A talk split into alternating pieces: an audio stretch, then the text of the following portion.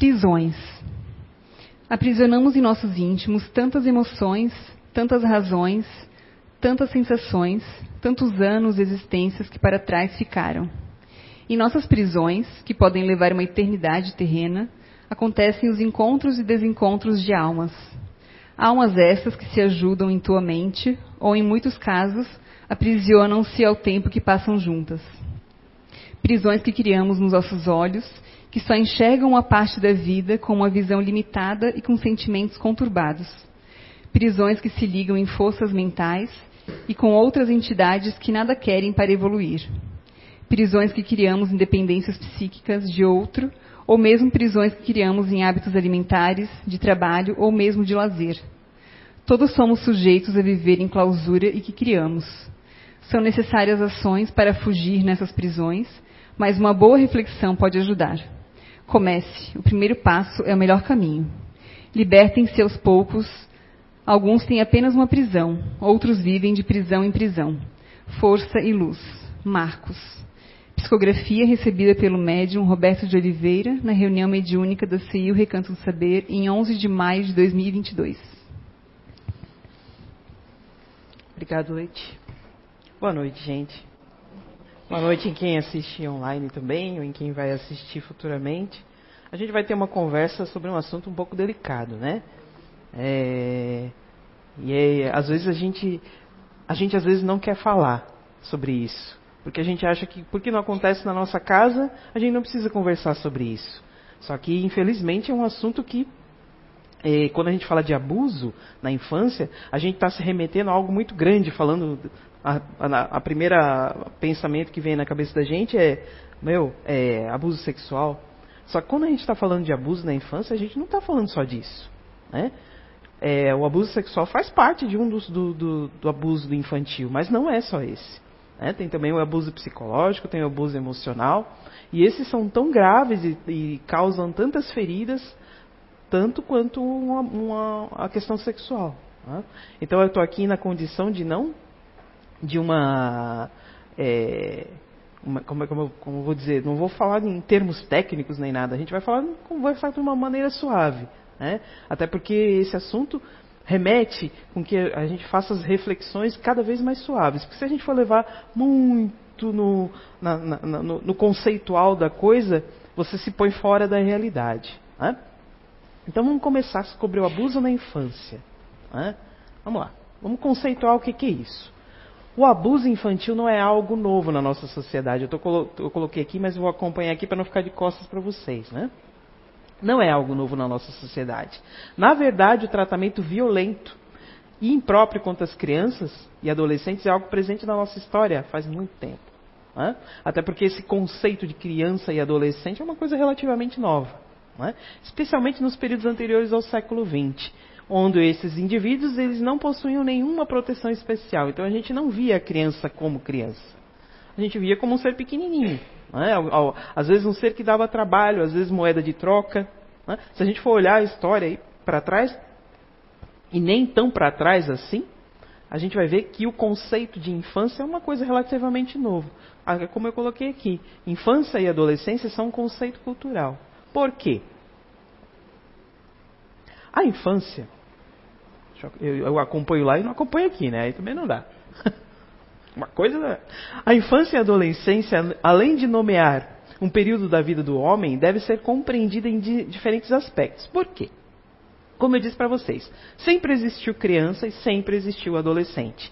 Mas esse conceito que a gente tem hoje de criança e de adolescente é uma coisa relativamente nova na nossa história, né?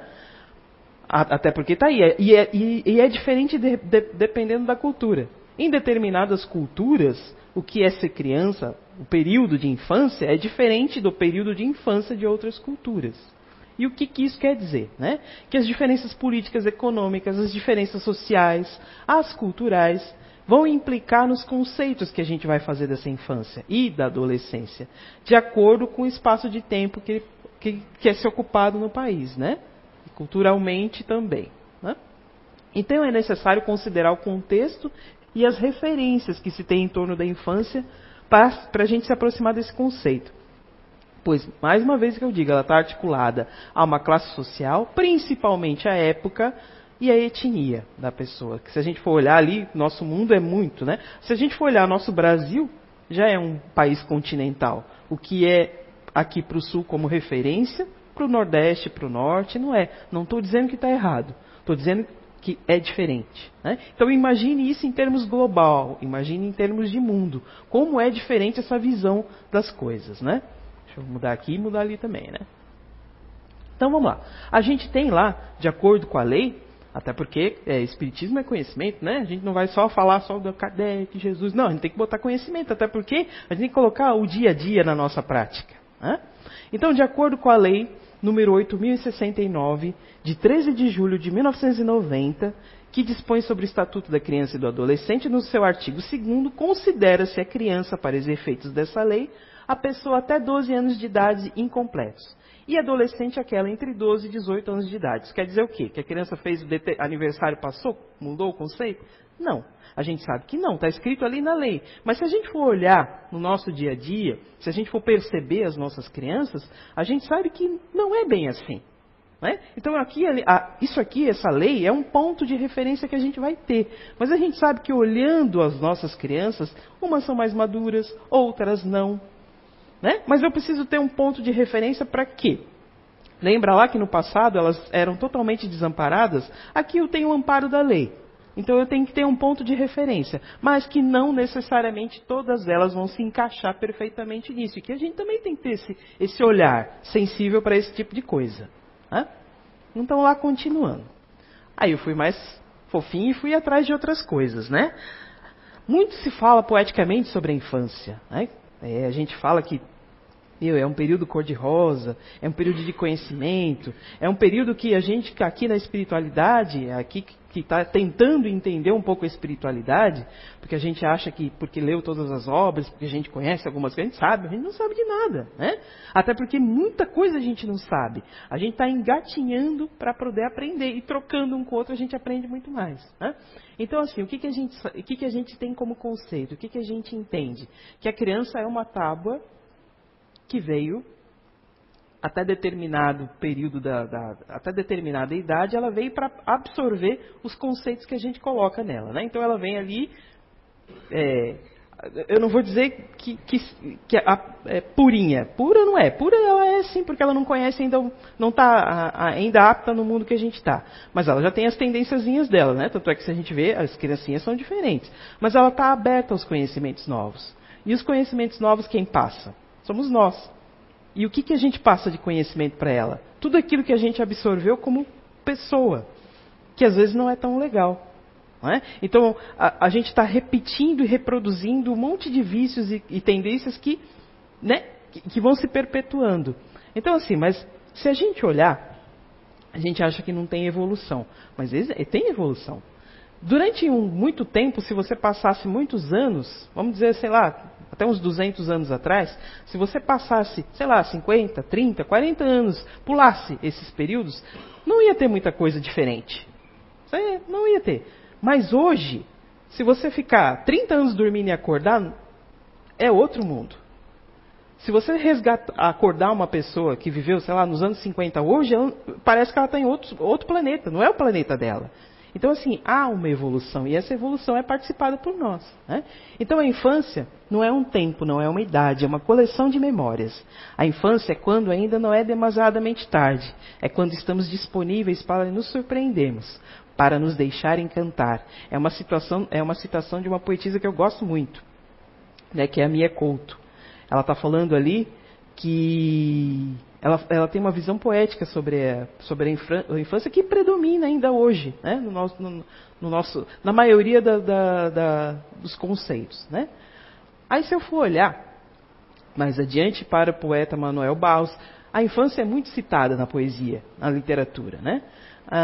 É a liberdade, a poesia. A gente aprende com as crianças, é o que a gente sempre diz, a gente aprende, a gente está ali ensinando muitas vezes, mas também a gente aprende. A gente aprende. Quem não se diverte com o riso gostoso de criança? Com a curiosidade que as crianças têm, né? Se você parar e ficar olhando as crianças, é muito legal, né? Então, a gente aprende, né? Para Casimiro de Abreu, aliás, a infância era a aurora de nossas vidas, um tempo querido, um despertar da existência. Então, se a gente for cada um for olhar para dentro de si, tem uma memória gostosa dentro da nossa infância, mesmo que tenha passado por situações difíceis. A gente sempre vai ter uma memóriazinha que a gente guarda lá no fundo do coração da nossa infância. Nem que seja de uma professora, de um coleguinha, né, de uma avó, de um cheirinho de bolo, de um perfume que a gente lembra. A gente sempre tem essa lembrança gostosa da nossa infância, né? Mas, né, não é só de exaltação que vive a literatura quando a gente fala de infância. Eles também não são alheios aos problemas que se encontram na infância. Lá em O Ateneu, de Raul Pompeia, seu personagem, Carlos, afirma que essa doce lembrança da infância é apenas uma hipocrisia. Aí foi forte, né? Um eufemismo dos tempos felizes, né? Quando se fala em eufemismo, se usa palavras bonitas para se referir a coisas tristes, né? Mas então, assim, nem para todo mundo é legal e nem para todo mundo é muito ruim. É, às vezes a gente olha, tem gente que vive situações muito ruins. E será que a gente pode contribuir para que isso melhore? Ou eu vou me abster porque não é problema meu? Então vamos lá. É para isso que a gente está aqui para conversar. Não para dizer um monte de coisa ruim, um monte de coisa triste. Não, é para chamar a nossa atenção. Será que eu não posso contribuir para que essa situação melhore também? Será que eu não faço algum tipo de abuso achando que eu estou fazendo o melhor para o meu filho? Até porque, lembra, a gente sempre fala em todas as palestras aqui, todos os que vêm aqui falam, nós somos pessoas diferentes, com visões diferentes, com tendências diferentes, mas eu quero que todo mundo haja conforme o que eu acho que é o certo, né? Por mais que a gente saiba que o outro é diferente, mas se ele fizer o que eu estou falando vai dar certo. Mas aí eu já estou violentando a vontade do outro assim. E quanto eu faço isso? O quanto eu sou impositivo em fazer isso, né? Então vamos lá. A história da infância passou por grandes modificações ao longo dos anos. Então, aproximadamente 500 anos atrás, as crianças eram vistas como os adultos em miniatura, o que significava que os pequenos eram tratados e vestidos como adultos, né? Vamos lá. Mudou lá, mudou cá. Não havia separação entre o mundo adulto, né, e o mundo infantil. A criança era vista como um ser substituível, porque era muito cedo colocado no mercado de trabalho, né? Lembra lá que se tinham vários filhos e todo mundo ia trabalhar muito cedo. Não estava errado, era o conceito da época, era o que se aplicava na época. Não há nada de errado quando você cria uma perspectiva para que a pessoa seja feliz dentro daquele contexto. Mas se já começa uma exploração, se já começa a dificultar a vida da pessoa, aí já não é legal, né? Então, caso não tivesse uma função utilitária na sociedade, o que era comum, as crianças que nasciam com algum problema, né? E eu estou falando isso, gente, como eu coloquei ali, de 500 anos atrás, nem é tanto tempo assim, né? Elas eram descartadas, às vezes até afastadas da família, pois não estariam aptas ao trabalho. A partir dos 7 anos, elas eram inseridas na vida adulta e exerciam as mesmas tarefas que os pais. Aqui eu estou falando, lembra lá da classe... Aqui é aula de história, hein? Coisa que vocês diziam, coisa chata, mas olha só, é a nossa história. Aquela coisa que, lembra lá, que existiam os reis, os nobres, os plebes, que todo mundo da encarnação passada era rei, rainha, ninguém aqui era pobre, né? Todo mundo... eu quero saber da minha vida passada, eu era uma rei, uma rainha, mas ninguém era cocheiro. Ninguém era isso, né? Mas nós estávamos ali, a gente era escravinho, né? E não tem nada de errado nisso, a gente às vezes aprende mais assim, né? Então essa visão começa a mudar a partir do século XV, XVI, XVII, né? Às vezes quando eu ia lá para a aula de XV, XVI, XVII, quando surge um novo modelo de família centrado na figura paterna. Lembra lá que a sociedade vai evoluindo, né? E voltada para a formação de salvação da criança através da educação. Então já começa a se olhar a criança sobre um outro olhar. A religião, na época dominante, passa a ter um papel determinante nessa perspectiva, introduzindo o olhar pueril, dizendo que as crianças eram crianças puras, o que não está errado, mas o que não está totalmente certo, né? E a infância passa a ser uma necessidade, com educação, disciplina, que se livrasse do pecado. Aí já começa a distorcer um pouco o negócio, né? Já começa, né, em vez de levar só para um... Eu não gosto nem muito de conceituar essas coisas, porque parece que a gente está falando mal. quando a gente coloca as coisas que aconteciam na época, parece que a gente está falando mal, mas a gente não está falando mal, a gente está expondo o que acontecia na época, tá? Então vamos lá. Então, vamos passar bem rapidinho essa parte da história aqui, porque é importante.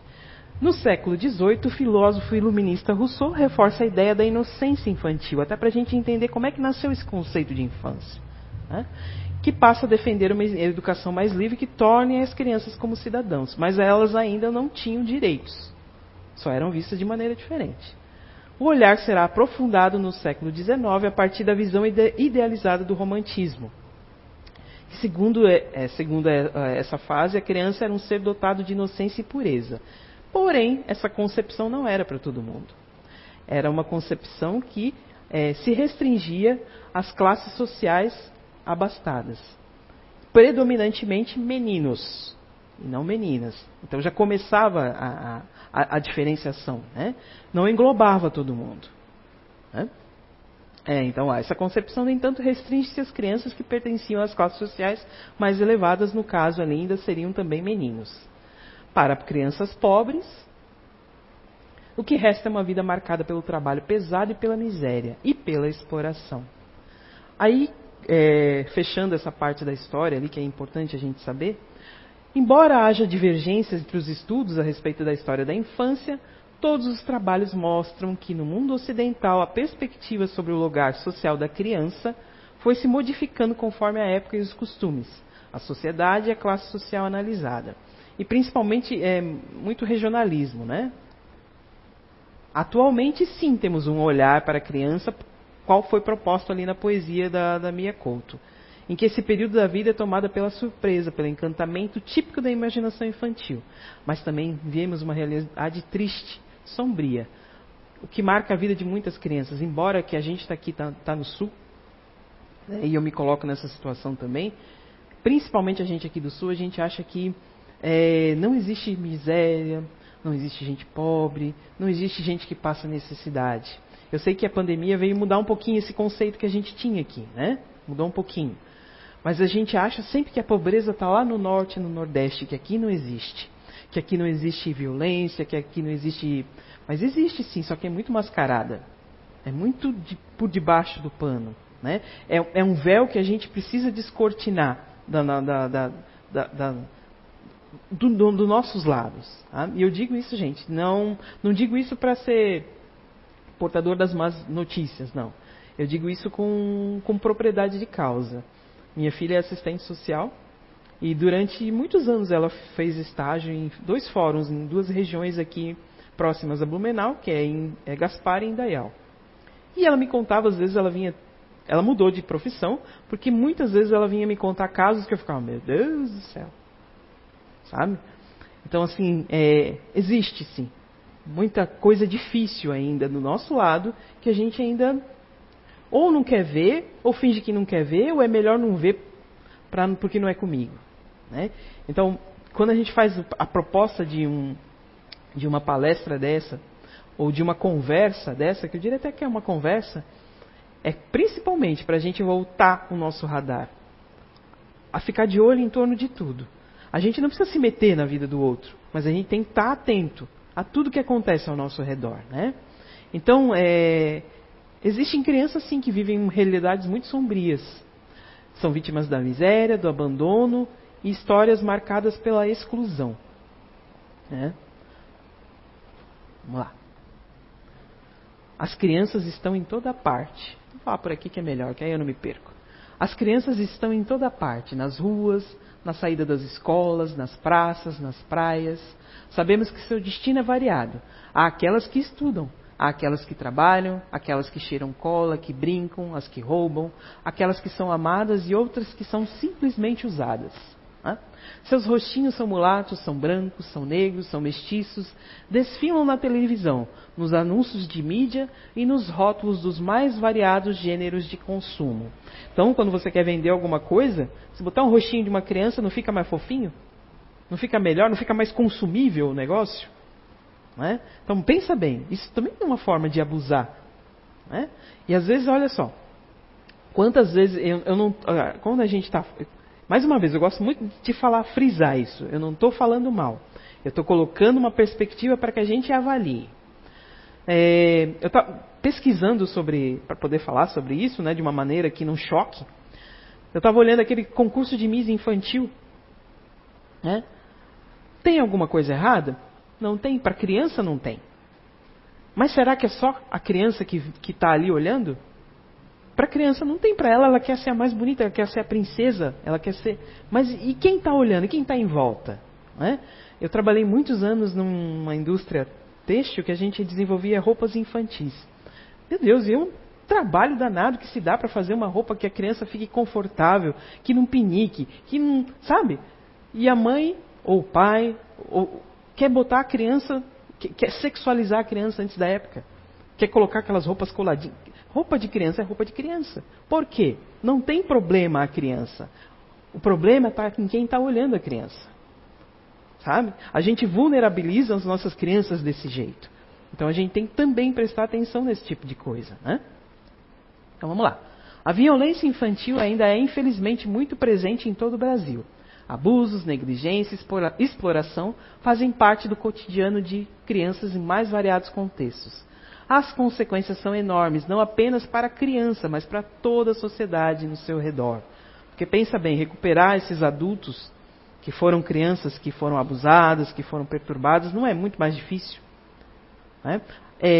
Essas questões de violência se explicam, não se justificam. Né? Porque muitas crianças que foram abusadas, que sofreram maus tratos, são adultos que se tornam abusadores, que provocam maus tratos. Explica, não explica, mas não justifica. Né? Vamos lá. E o que é abuso emocional infantil antes da gente partir para o abuso, para a parte da sexualidade em si? O que é o abuso emocional infantil? Abuso emocional infantil, né, pode se aplicar para qualquer coisa, mas aqui a gente vai partir para a parte infantil. Abuso emocional também é conhecido como maus tratos psicológicos. Consiste na manipulação das emoções da vítima baseado no poder e no controle, sendo um padrão repetitivo no comportamento do cuidador, pais ou responsáveis, que faz a criança sentir que não tem importância, que não é digna de ser amada e só tem valor quando atende às necessidades do outro. Olha que complicado isso, né? Será que é só uma pessoa expoentemente abusadora que tem esse tipo de manifestação? Quantas vezes a gente já não falou para os nossos filhos? Tem mais que vem todo feliz e diz, ó, tirei 8, ou tirei 9. Não fez mais que obrigação. Você só faz isso. Se a gente faz isso repetitivamente, faz uma vez ou outra, às vezes escapa, né? Porque eu também já fiz isso. Me boto aqui nessa situação. Se a gente faz isso uma vez ou outra, tranquilo. Mas se você faz repetitivamente isso, para algumas crianças, como eu vou dizer, nós somos diferentes. Para algumas crianças pode ser um estímulo, para outras não. Então a gente tem que prestar atenção no quanto a nossa palavra, o quanto a nossa ação está impactando no emocional das crianças em torno da gente. Por quê? Esse tipo de abuso caracteriza-se pela ausência ou inadequação do suporte afetivo e pelo não reconhecimento das necessidades emocionais da criança de uma forma intencional e persistente. Porque muitas vezes a gente acha assim, eu vou fazer isso porque eu também fui criado assim, então eu repito, né? Ou eu vou fazer isso porque eu vou fazer com que ele se empenhe mais. Mas às vezes desestimula totalmente a pessoa, a criança desestimula. Quantas vezes assim, essas manias de limpeza, né? Que às vezes a gente tem. Eu vou me botar fora disso, mas né? Eu não tenho muito esse negócio, não.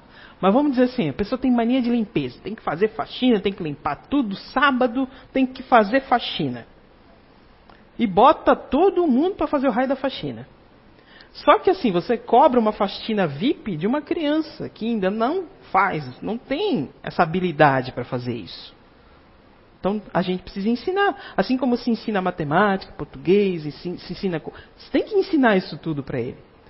E ele vai fazer do jeitinho dele. Lembra lá, eu acho que eu já falei algumas vezes aqui. Às vezes, a gente se implica com o processo e não com o final. No final, vai estar lá, limpinho. Mas no processo, vai ser do jeito dele. Tem criança que demora, que vai brincar, que se distrai, que volta lá. Tem uns que vão fazer rapidinho para poder brincar. Tem uns que vão demorar o dia inteiro para fazer... Mas e no final não vai estar limpo? Não era isso que importa? Mas o que a gente se implica? No processo. né? Porque tem que ser do nosso jeito. Isso não só... Isso assim, a gente se implica com as crianças, mas isso é no modo geral, né? A gente faz isso no modo geral. Segundo os dados do Ministério Público, do Ministério da Mulher e da Família e dos Direitos Humanos, essa sigona aí, nos 5 meses de 2022 já foram registrados 4.486 denúncias de violação dos direitos humanos contra essa população. Eu peguei esses dados da revista Crescer, que estava falando sobre a vulnerabilidade de mulheres e crianças e adolescentes, né? 18% estão ligados à situação de violência sexual. Um levantamento feito em 2021 mostrou que 18 mil dos registros, quase 60%, a vítima tinha entre 10 e 17 anos, e cerca de 74% as violações eram meninas. Mas, eu vou dar um dado aqui para vocês, apenas 10% dos casos de violência sexual ou violência, né? Eu vou botar no caso de violência, são registrados. 10%. Todo o resto é muito normal, né? Ou a criança acha que é normal. Agora pensa assim, se eu sou um pai, se eu sou uma mãe, e sou uma pessoa abusadora e tenho como filho uma criança, a criança vai achar que o pai e a mãe pode, que aquilo é normal. Ele não vai entender aquilo como abuso, ele não vai entender aquilo como violência, porque ele foi criado nessa situação.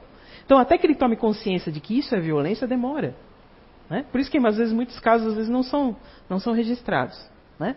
Os dados também apontaram para que mais de 8 mil casos das vítimas, o suspeito morava na mesma residência que a criança, né? Mais de 3 mil casos aconteceram na casa da vítima e 3 mil casos na casa do suspeito. Isso quer dizer, então, que as crianças ainda são mais vulneráveis dentro de casa. O negócio acontece mais dentro da nossa casa. A gente acha que o problema está fora, mas não está. Muitas vezes está dentro da nossa casa, né? Entre os suspeitos, mais de 2 mil casos estavam padrastos e madrastas, 2 mil casos o pai, e mais de 2 mil casos de denúncias a mãe também era acusada. Tem muita mulher ainda que faz parte de... comete violência, né?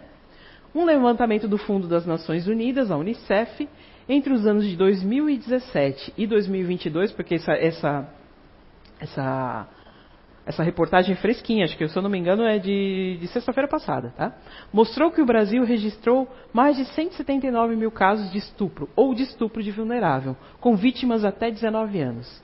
Uma média de quase 40 mil casos por ano. Dos envolvidos, crianças até 10 anos representavam 62 mil vítimas. Mas aí também, vamos lá, de volta a gente vai falar sobre a vulnerabilidade que se existe em situações de alto risco da criança.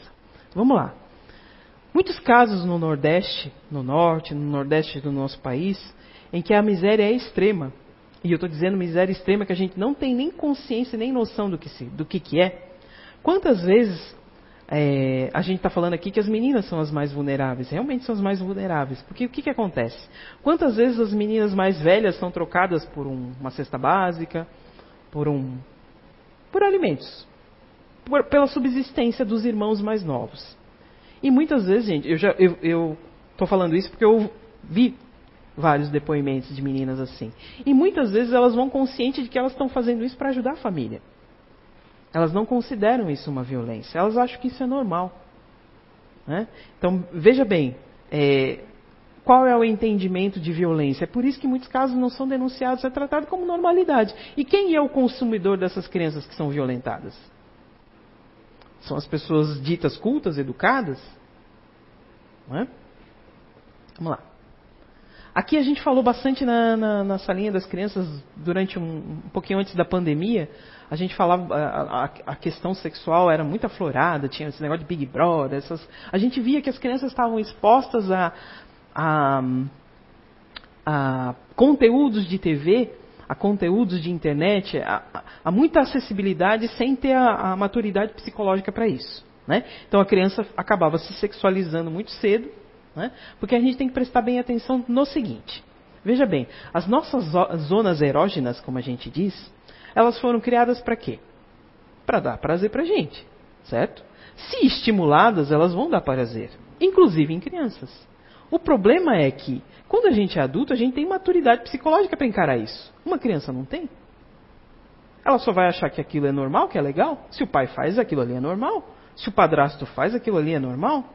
Se a mamãe faz, adulto pode fazer isso, até porque tinha uma palestra que eu assisti que a psicóloga falava que nós estamos vivendo o período do adultocentrismo, que diz que a criança tem que obedecer fielmente a tudo que o adulto fala. Que a criança ainda, apesar de ser vista de forma romântica, ainda não tem vez, ainda se desconfia muito daquilo que a criança fala. A gente sabe que a criança vive, às vezes, muito no imaginário, mas tem coisas que não tem como uma criança inventar. Você tem que ficar em alerta, né? Tem que ficar em alerta. E a gente falava bastante sobre esse semáforo do toque, acho que, se não me engano, a gente tinha até ali na salinha, que são partes do corpo que a criança pode ou não pode deixar o adulto tocar, um adulto que não seja seu familiar tocar. Só que a questão é, o que é parte íntima? Quando a gente falava para a criança, o que é parte íntima? Parte íntima é o teu corpo todo. Porque ninguém pode tocar em você se você não permitir, assim não permitir. Porque a criança tem direito sim à privacidade, sabe? A gente não dá muito valor a dois tipos de criança. Vou falar aqui. A criança que é fofoqueira e a criança que é chata. Por quê? A fofoqueira vai contar tudo o que acontece com ela, não vai? Se alguém mexeu, se alguém falou, ela vai contar tudo. E a chata é aquela que você vai lá, abraça o tio, senta no... Não quero. E você obriga, às vezes, a criança a fazer isso. Obriga a beijar, obriga a abraçar. A gente não dá valor a esses dois tipos de crianças. Só que esses dois tipos de crianças são menos sujeitas a esse tipo de violência do que aquelas que são quietinhas. E os abusadores estão de olho em quem? Não vão querer a fofoqueira que vai contar e não vão querer a chata que não vai ir. Né?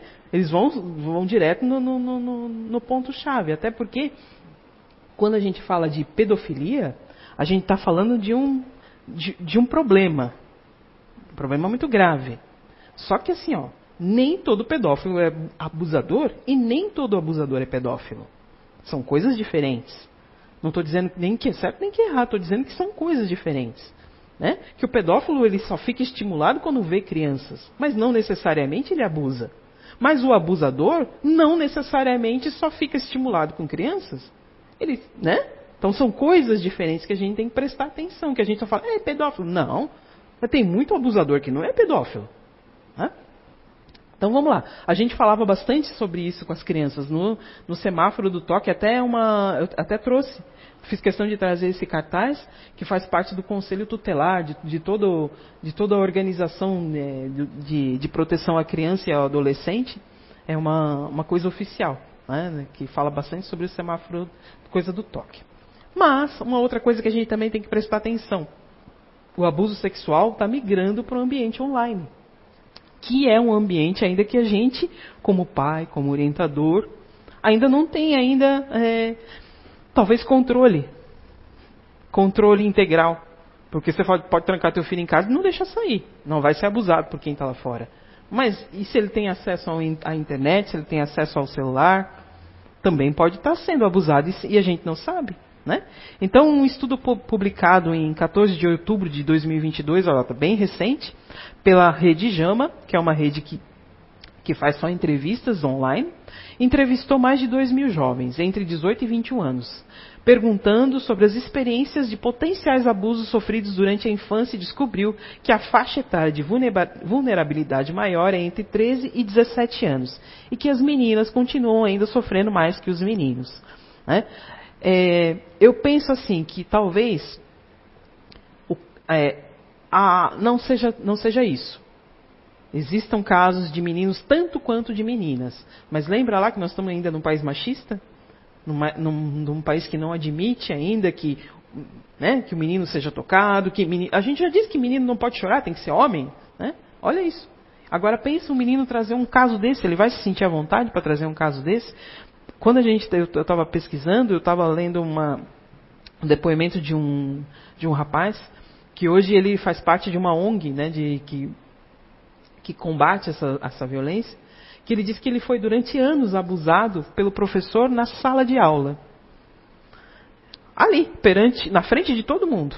Porque o professor chamava ele para ler a matéria e o menino ficava na frente do professor, atrás da mesa do professor, e ele ficava ali mexendo no menino enquanto o menino estava lendo. Anos ele foi abusado durante com esse tipo de coisa, na frente de todo mundo. E ele disse que ele se sentiu muito mal, que quando ele percebeu que quando ele chegou em determinada idade, o professor trocou ele por outro menino. Então ele sabia o que estava acontecendo ali. É, então, assim, ó, talvez o fato das meninas aparecer nas estatísticas que as meninas sofrem mais do que os meninos, talvez não seja o correto. Né? Talvez tenha muita coisa ainda para a gente perceber. Né? Dos participantes, 935% relataram ter experimentado pelo menos um caso de abuso facilitado pela tecnologia antes dos 18 anos. Segundo a pesquisa, 5% experimentaram aliciamento online, feito por adultos. Cerca de 11% sofreram abuso relacionado com as imagens, como alguém que tira ou compartilha uma foto sem o consentimento da criança. Por volta de 7% tiveram imagens de abuso sexual infantil autoproduzidas, ou seja, eles mesmos tiraram essas fotos e compartilharam com alguém que em seguida compartilhou sem a sua permissão, compartilhou com outros adultos. Então a gente tem que prestar atenção quando a gente sempre, as redes sociais não permitem, né, que abaixo de determinada idade as crianças tenham perfis, né, tem que ser perfil monitorado pelos pais. Mas nós como pais também temos que tomar cuidado com aquilo que a gente coloca lá no perfil da criança. Tem muito louco por aí, né, gente? A gente tem que pensar no imaginável. A gente não tem que deixar de viver, não tem que deixar de postar, porque é legal. É uma coisa que vai ficar ali, né? Mas tem que tomar cuidado com o conteúdo que se está colocando e até que ponto está expondo a criança, né? A troca de mensagem de texto com cunho sexual, incluindo a captura e o compartilhamento não consensual de imagens, aconteceu em 7% dos entrevistados, e cerca de 3% experimentaram a conhecida pornografia de vingança, que é quando as imagens são tiradas ou compartilhadas para humilhar intencionalmente a vítima. Isso também acontece muito entre os próprios jovens, né? Uma parcela, 3,5%, passou pelo sextorturam, né? O termo utilizado pelos pesquisadores, que é uma mistura de sexo ou extorsão. Significa que o abusador ameaça divulgar as imagens sexuais da vítima se ele não conseguir o que ele quer, que pode ser desde dinheiro até uma atividade sexual. Quase 2% dos jovens afirmou exploração sexual comercial online, ou seja, forneceu seus serviços sexuais, que podem ser conversas, imagens e outras atividades online como forma de alguma recompensa. A vida social e as interações interpessoais de todos os tipos agora têm um componente tecnológico, então não é surpresa que isso esteja desempenhando um papel cada vez maior. Pode ser que a facilitação também pelo fato de a gente achar, de algumas pessoas que cometem esse tipo de coisa acharem que não tem problema, que vai ser difícil ser pego, né? Acaba estimulando isso, né? Então, assim, tem o Disque Denúncia, que é o Disque 100, que você pode denunciar anonimamente se você perceber ou flagrar algum tipo de abuso. Você não precisa, se não se sentir confortável, não precisa de ir no corpo a corpo, né? Pode denunciar, a gente tem que denunciar anonimamente, né? E quando a gente, como eu disse mais uma vez, quando a gente fala, quando a gente está aqui na palestra e as crianças estão lá na salinha das crianças sendo evangelizadas, a gente também tem que ter, assim como aqui a gente tem um conceito de que a gente tem que trazer as nossas noções da doutrina espírita aplicáveis para o mundo de hoje, a gente faz isso com as crianças lá também, com uma linguagem clara e real, de fatos que eles estão vivendo. Porque assim, quando Jesus viveu aqui na Terra, há mais de 2000 anos atrás, ele teve que vir com vestes e túnicas e falando manso, porque a população daquela época, nós naquela época, só íamos entender esse tipo de coisa. Se Jesus viesse hoje, novamente, encarnasse aqui, ou, sei lá, aparecesse aqui, com aquelas vestes, não faria nem sentido. Pensa bem, o cara é governador do nosso planeta, ou de vários, né, planetas, porque tudo evolui, então eu acredito que não seja só daqui. O cara vai aparecer com túnica branca, não, né? Vai vir com aquela baita roupa, com aquele tênis da hora, no aerobus do último modelo. Porque, pensa, se nós aqui queremos um carro melhor, porque o cara tem que vir com um cabelo, né? Então, assim, a gente tem que pensar que as coisas evoluem. A gente não vai sair do conceito doutrinário, mas tem que evoluir a coisa. Tem que evoluir, né? A gente não pode ficar com aquela fala mansa, não. A gente tem que agir. com seriedade, com mansidão, mas tem que... a evolução é movimento, né? Eu corri para poder contar uma história, que eu gosto de história, né? Para contar uma história para vocês de uma sobrevivente de um abuso sexual. Porque a gente acha que isso só acontece no terceiro mundo, nos países pobres. Com certeza, nos países pobres a vulnerabilidade é maior. Mas muitos casos de abuso são revelados em consultórios chiques. Porque o que a maioria das pessoas faz? Às vezes esquece, tenta, bota aquilo debaixo do pano e nos consultórios, às vezes chiques, quando a pessoa está lá, acaba vindo à tona aquilo, né? Então, assim, não existe padrão para a criança ser abusada. Nem sexualmente, nem psicologicamente. Não existe, né? Então, aqui é uma sobrevivente, que essa moça ela nasceu, se eu não me engano, na Austrália. Ela diz assim: eu, como tantas crianças, fui abusada na infância pelo meu pai. Não fui nem a última nem a primeira. Antes de me abusar, ele já abusava de outras crianças, tanto na família de origem dele quanto da minha mãe. As minhas lembranças de ser abusada dele vêm da época que eu ainda era no jardim da infância. Meu pai me assediava diariamente. Essa tortura durou a infância inteira e também a adolescência, quando eu conseguia me esquivar e protestar contra as investidas que ele tinha contra mim. E não é comum, como é comum no caso de abusadores desse tipo, desde pequenininha meu pai fazia chantagem emocional comigo. Pedia que eu guardasse segredo como prova do meu amor por ele, pois caso contrário dizia que seria preso. Olha isso. A criança ainda tem um amor pelo pai, pela mãe, pelo abusador. Normalmente o abusador tem algum vínculo com a criança. Ele não vem do nada abusar da criança. Muito pouco, são raras as vezes. Normalmente tem um vínculo, né? Ele dizia que as pessoas não iam entender esse amor por mim. Segundo ele, olha o absurdo, segundo ele, ele dizia que o amor que ele sentia por mim era maior que ele já tivera. Olha isso. Quanto envolve psicologicamente a criança. Ele dizia que não sentia mais amor pela minha mãe, e sim por mim. Os meus conceitos de certo ou errado ficaram afetados durante muitos anos, pois em conflito eu queria acreditar que meu pai estava certo. Mas como toda criança, eu tinha aquela sensação de que tinha algo errado, por causa do segredo que ele me fazia guardar. E se eu tivesse uma percepção mais distorcida da realidade, isso durou durante toda a minha infância. Eu jamais consegui ter uma proximidade com a minha mãe ou ser amiga dela. E eu jamais senti também que ela fosse a minha amiga. Meu pai dizia que ela sentia muitos ciúmes e muita raiva de mim. E se um dia soubesse que ele me amava mais do que ela, isso podia piorar. E como defesa, eu passei a sentir raiva dela desde criança. Anos mais tarde, quando eu era já adulta, fiquei sabendo que ela também tinha conhecimento que meu pai abusava de mim e das outras crianças da família antes de eu nascer, inclusive. Sabendo disso, eu não consegui mais ter respeito por ela ou por ele. Mas meu pai continuava a abusar de outras crianças e insistia para que eu ficasse do lado dele. Aí ela diz que ela acha importante transmitir essa mensagem para as outras pessoas, né? Porque isso afeta muito a pessoa de uma maneira mais extensa do que qualquer outro tipo de violência. Ela diz que a baixa autoestima dela e o sentimento derrotista durou por muitos anos. Até que ela entrou numa depressão, com 26 anos ela entrou numa depressão muito forte.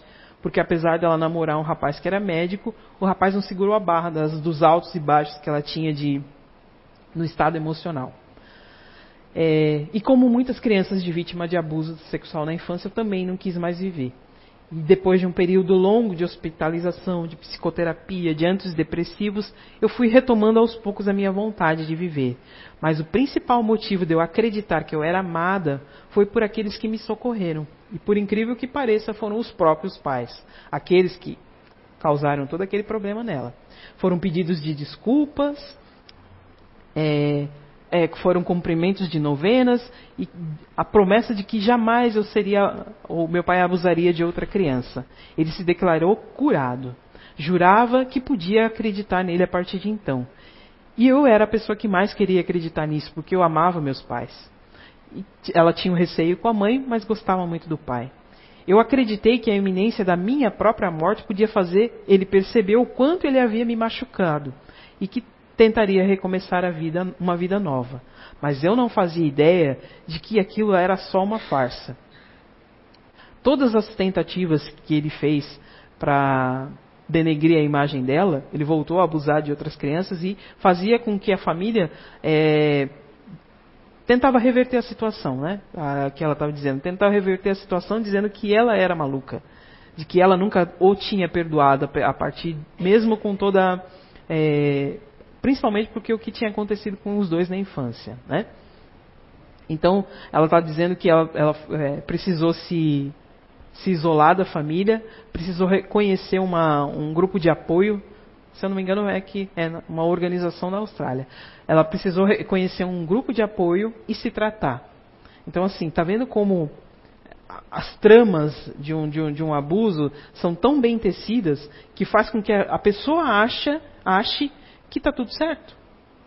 Então, você envolve tanto a pessoa que ela acha que está tudo certo. E isso, gente, é um extremo de um caso de violência sexual. Mas lembra aqui que a gente também falou de abuso psicológico. Então, quando você obriga o teu filho, ou tua filha, ou aquilo que você tem como tutela, fazer aquilo que você quer, também, de forma repetitiva, também é um abuso. Não respeitar as crianças é um abuso. A gente tem que ter um olhar diferente para a criança. Porque tudo que é extremo também é demais, né? Você fazer todas as vontades das crianças também não é legal, né? Porque você cria monstrinho. Monstrinho no sentido de a pessoa não ter limites, né? Ela tem que entender... quando a pessoa ela tem todos os seus desejos satisfeitos, ela não aprende a lidar com a frustração. E o que mais a gente vai ter na vida é o quê? Não e frustração, né? Muito dificilmente as coisas vão ser exatamente da maneira com que a gente quer. Né? Eu vejo isso muito, que as crianças desde muito cedo têm muito problema em lidar com frustração. Aí causa birra, causa pirraça. Então, assim, nós como pais temos que ter cuidadores, temos que ter um meio termo, tá? Então, gente, a proposta dessa conversa de hoje foi o quê?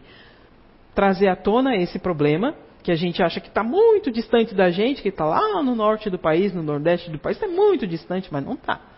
Não está, não. Então, a gente tem que ficar atento, porque as crianças... A Ana usou essa pergunta na palestra passada, mas eu já tinha feito e deixei ela aqui, né? Então, está dizendo aqui, ó, por que neste mundo os maus exercem geralmente maior influência sobre os bons? Quando a gente acha que por que o mal ainda tem tanto poder? Porque a gente dá audiência? Oxe, não é? É só passar uma desgraça para ver como todo mundo para olhar. Ou pelo menos quer saber o que foi, né? Às vezes a gente... Olha só, uma coisa banal. Acidente de trânsito. Você vê lá um cara caído. Às vezes pode ter seu vizinho que você não cumprimenta, não olha na cara para dizer oi. Mas o cara está lá estatelado e você quer lá olhar. Né? Olha só a distorção de valores que às vezes a gente tem. Né? A resposta dos espíritos para Allan Kardec. Por fraqueza desses... Os maus são intrigantes e audaciosos. Os bons são tímidos. Quando esse o quiserem, a bondade vai preponderar. Por quê? Porque a gente acha que eu fiz a minha parte, está tudo certo. Ok? A gente fazer a nossa parte também está tudo certo. Mas se você olha que o problema no outro você pode ajudar, também está tudo certo. Né? Não precisa ser invasivo. Né? Mas tem que olhar. Tem que ter um olhar diferente para as questões alheias. Não é?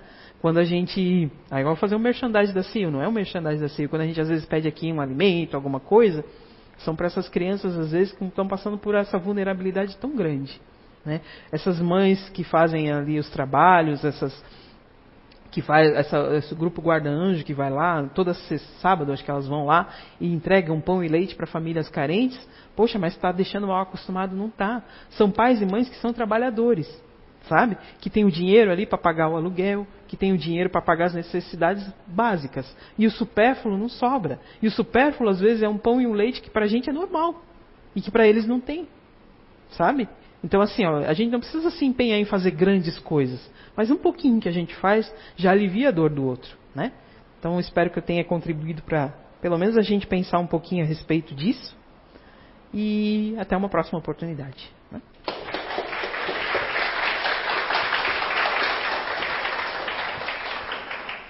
Então agora os passistas vão se posicionar, a gente vai receber o nosso passe ainda de forma coletiva. E vocês em casa acompanhem a oração para também receberem os seus anjos guardiões, os seus amigos, as energias salutares.